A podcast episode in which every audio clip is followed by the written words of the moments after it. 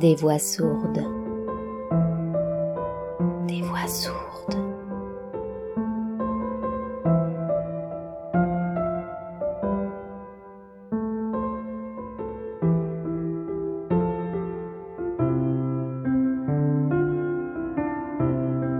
Il était une fois réparer les vivants.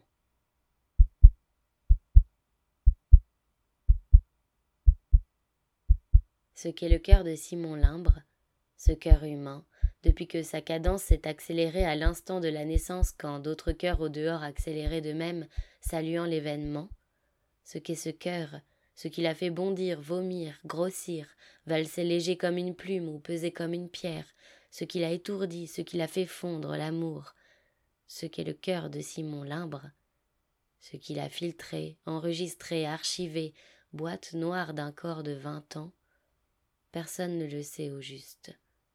Seule une image en mouvement, créée par ultrasons, pourrait en renvoyer l'écho, en faire voir la joie qui dilate et la tristesse qui resserre. Seul le tracé papier d'un électrocardiogramme déroulé depuis le commencement pourrait en signer la forme, en décrire la dépense et l'effort, l'émotion qui précipite, l'énergie prodiguée pour se comprimer près de cent mille fois par jour et faire circuler chaque minute jusqu'à cinq litres de sang. Oui, seule cette ligne-là pourrait en donner un récit, en profiler la vie, vie de flux et de reflux, vie de vannes et de clapets, vie de pulsations. Quand le cœur de Simon Limbre, ce cœur humain, lui, échappe aux machines, nul ne saurait prétendre le connaître. Et cette nuit-là, nuit sans étoiles, alors qu'il gelait à pierre fendre sur l'estuaire et le pays de Caux, alors qu'une houle sans reflet roulait le long des falaises, alors que le plateau continental reculait, dévoilant ses rayures géologiques, il faisait entendre le rythme régulier d'un organe qui se repose d'un muscle qui lentement se recharge, un pouls probablement inférieur à cinquante battements par minute. Quand l'alarme d'un portable s'est déclenchée au pied d'un lit étroit, l'écho d'un sonar inscrivant en bâtonnets luminescents sur l'écran tactile les chiffres cinq heures cinquante, et quand soudain tout s'est emballé. Cette nuit-là, donc, une camionnette freine sur un parking désert, s'immobilise de travers. Les portières avant claquent tandis que coulisse une ouverture latérale. Trois silhouettes surgissent, trois ombres découpées sur l'obscurité et saisies par le froid. Février glacial, rhinite liquide, dormir habillé.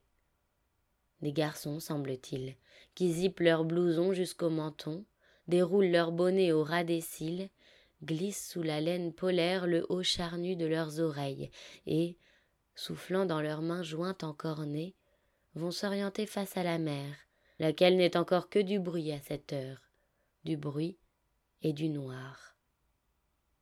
Des garçons, ça se voit maintenant. Ils se sont alignés derrière le muret qui sépare le parking de la plage, piétinent et respirent fort, narines douloureuses à force de tuyoter l'iode et le froid et ils sondent cette étendue obscure où il n'est nul tempo, hormis le fracas de la vague qui explose. Ce vacarme qui force dans l'écroulement final. Scrute ce qui gronde au-devant d'eux, cette clameur dingue où il n'est rien sur quoi poser le regard, rien, hormis peut-être la lisière blanchâtre, mousseuse, milliards d'atomes catapultés les uns contre les autres dans un halo phosphorescent, et assommés par l'hiver au sortir du camion, étourdis par la nuit marine. Les trois garçons maintenant se ressaisissent, règlent leur vision, leur écoute, évaluent ce qui les attend, le swell. Jauge la houle à l'oreille. Estime son indice de déferlement, son coefficient de profondeur, et se souviennent que les vagues formées au large progressent toujours plus vite que les bateaux les plus rapides. C'est bon. L'un des trois garçons a murmuré d'une voix douce. On va se faire une bonne session. Les deux autres ont souri, après quoi tous trois ont reculé ensemble, lentement, raclant le sol de leurs semelles et tournant sur eux-mêmes, des tigres. Ils ont levé les yeux pour creuser la nuit au fond du bourg, la nuit close encore en arrière des falaises. Et alors, celui qui a parlé a regardé sa montre. Encore un quart d'heure, les mecs. Et ils sont remontés dans le camion, attendre l'aube nautique. Christophe Alba, Johan Rocher et lui, Simon Limbre. Les alarmes sonnaient quand ils ont repoussé leurs draps et sont sortis du lit pour une session conclue peu avant minuit par échange de textos. Une session à mi-marée comme on en compte deux ou trois dans l'année. Mer formée, houle régulière, vent faible et pas un chat sur le spot. Un jean, un blouson. Ils se sont glissés au dehors sans rien avaler, pas même un verre de lait, une poignée de céréales, pas même un bout de pain se sont postés au bas de leur immeuble, Simon, devant le portail de leur pavillon, Joanne, et ont attendu le camion qui lui aussi était ponctuel, Chris. Et eux qui jamais ne se lèvent avant midi le dimanche malgré les sommations maternelles, eux dont on dit qu'ils ne savent que penduler chic molle entre le canapé du salon et la chaise de leur chambre, ils piaffaient dans la rue à six heures du matin, lassés d'effets et haleine fétide. Sous le réverbère, Simon Limbre a regardé se désagréger l'air qu'il expirait par la bouche, les métamorphoses de la fumerole blanche qui s'élevait compacte, puis se dissolvait dans l'atmosphère jusqu'à disparaître. S'est souvenu qu'enfant il aimait jouer au fumeur, plaçait l'index et le majeur tendu devant ses lèvres, prenait une large inspiration, en creusant les joues et soufflait comme un homme. Eux, soit les trois caballeros, soit les Big Waves Hunter, soit Chris, John et Sky, alias jouant non comme des surnoms mais comme des pseudonymes, puisque créés pour se réinventer surfeurs planétaires quand on est lycéen d'estuaire. Si bien qu'à l'inverse, prononcer leurs prénoms les rabat illico sur une configuration hostile.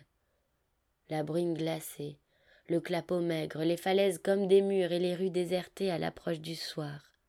Le reproche parental et la requête scolaire, la plainte de la petite amie laissée sur le carreau, celle à laquelle on aura cette fois encore préféré le van, celle qui ne pourra jamais rien contre le surf.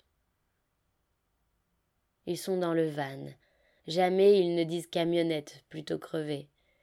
Humidité craspec, sable granulant les surfaces et râpant les fesses comme du papier de verre, caoutchouc saumâtre, puanteur d'estran et de paraffine, surf empilé, monceau de combinaison, shorty ou intégrale épaisse à cagoule incorporée, gants, chaussons, wax en peau, lichise. Se sont assis tous les trois à l'avant, serrés épaule contre épaule. Ont frotté leurs mains entre leurs cuisses en poussant des cris de singe. Putain, ça caille. Après quoi, ils ont mastiqué des barres de céréales vitaminées. Mais faudrait pas tout becter, c'est après que l'on dévore, après s'être fait dévorer, justement. Se sont passés la bouteille de coca, le tube de lait concentré Nestlé, les pépitos et les chamonix, des biscuits de garçon mous et sucrés.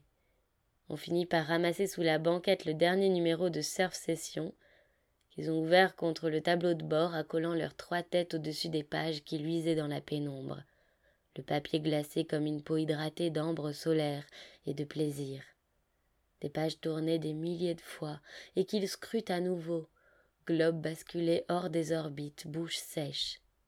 Déferlante de Maverick et Point Break de Lombok, rouleau de Joe's à Hawaï, tube de Vanuatu, lame de Margaret River. Les meilleurs rivages de la planète déroulent ici la splendeur du surf. Ils y pointent des images d'un index fervent.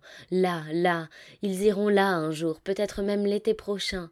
Les trois dans le camion pour un surf trip de légende. Ils partiront à la recherche de la plus belle vague qui se soit jamais formée sur Terre, rouleront en quête de ce spot sauvage et secret qu'ils inventeront comme Christophe Colomb a inventé l'Amérique, et seront seuls sur le line-up quand surgira enfin celle qu'ils attendaient, cette onde venue du fond de l'océan, archaïque, et parfaite, la beauté en personne. Alors le mouvement et la vitesse les dresseront sur leur planche dans un rush d'adrénaline, quand sur tout leur corps et jusqu'à l'extrémité de leurs cils perlera une joie terrible. Et ils chevaucheront la vague, rallieront la terre et la tribu des surfeurs.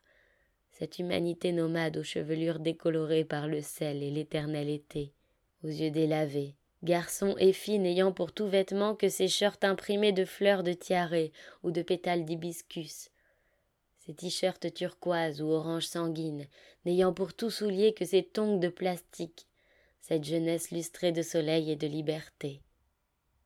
Jusqu'au rivage, ils surferont le pli. Les pages du magazine s'éclairent à mesure que le ciel pâlit au dehors. Elles divulguent leurs nuanciers de bleu, dont ce cobalt pur qui brutalise les yeux, et de vert si profond qu'on les dirait tracés à l'acrylique. Ça et là, le sillage d'un surf apparaît, rayures blanches minuscules sur murs d'eau phénoménale. Les garçons clignent des paupières, murmurent Putain, c'est ouf quand même, c'est gueudin. Puis Chris s'écarte pour consulter son portable. La lumière de l'écran bleuit sa face et, l'éclairant par-dessous, accuse l'ossature de son visage. Arcade sourcilière proéminente, mâchoire prognate, lèvres mauves. Tandis qu'il lit à voix haute les informations du jour. Les petites dalles today. Houle idéal sud-ouest-nord-est. Vague entre 1m50 et 1m80. La meilleure session de l'année.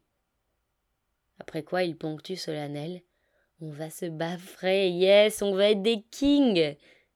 L'anglais incrusté dans leur français constamment, pour tout et pour rien. L'anglais comme s'ils vivaient dans une chanson pop ou dans une série américaine, comme s'ils étaient des héros, des étrangers.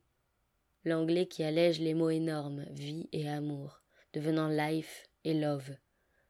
Aérien. Et finalement l'anglais comme une pudeur, et John et Sky ont hoché la tête, en signe d'acquiescement infini.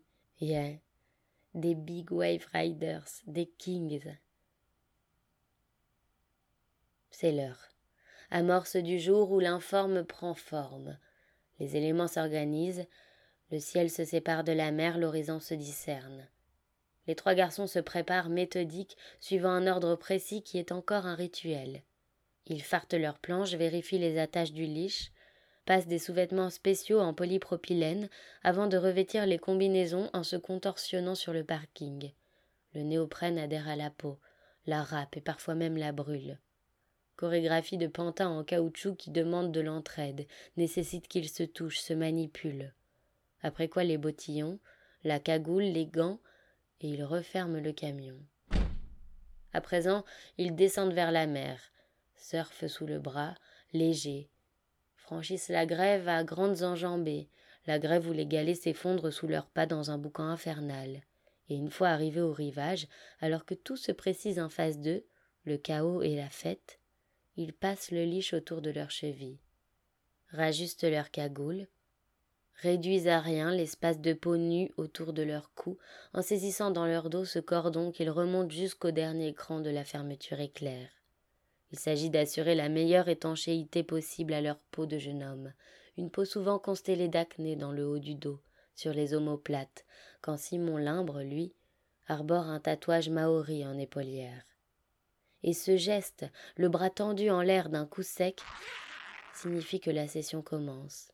Let's go. Alors peut-être que maintenant les cœurs s'excitent, qu'ils s'ébrouent lentement dans les cages thoraciques, Peut-être que leur masse et leur volume augmentent et que leur frappe s'intensifie. Deux séquences distinctes dans un même battement, deux coups, toujours les mêmes, la terreur et le désir. Ils entrent dans l'eau, ne hurlent pas en y plongeant leur corps, moulés dans cette membrane flexible qui conserve la chaleur des chairs et l'explosivité des élans, ne mettent pas un cri, mais traversent en grimaçant la muraille de cailloux qui roule et la mer se creusant vite puis à cinq ou six mètres du bord, ils n'ont déjà plus pied. Ils basculent en avant, s'allongent à plat ventre sur leurs planches, leurs bras entaillant le flot avec force. Franchissent la zone de ressac et progressent vers le large.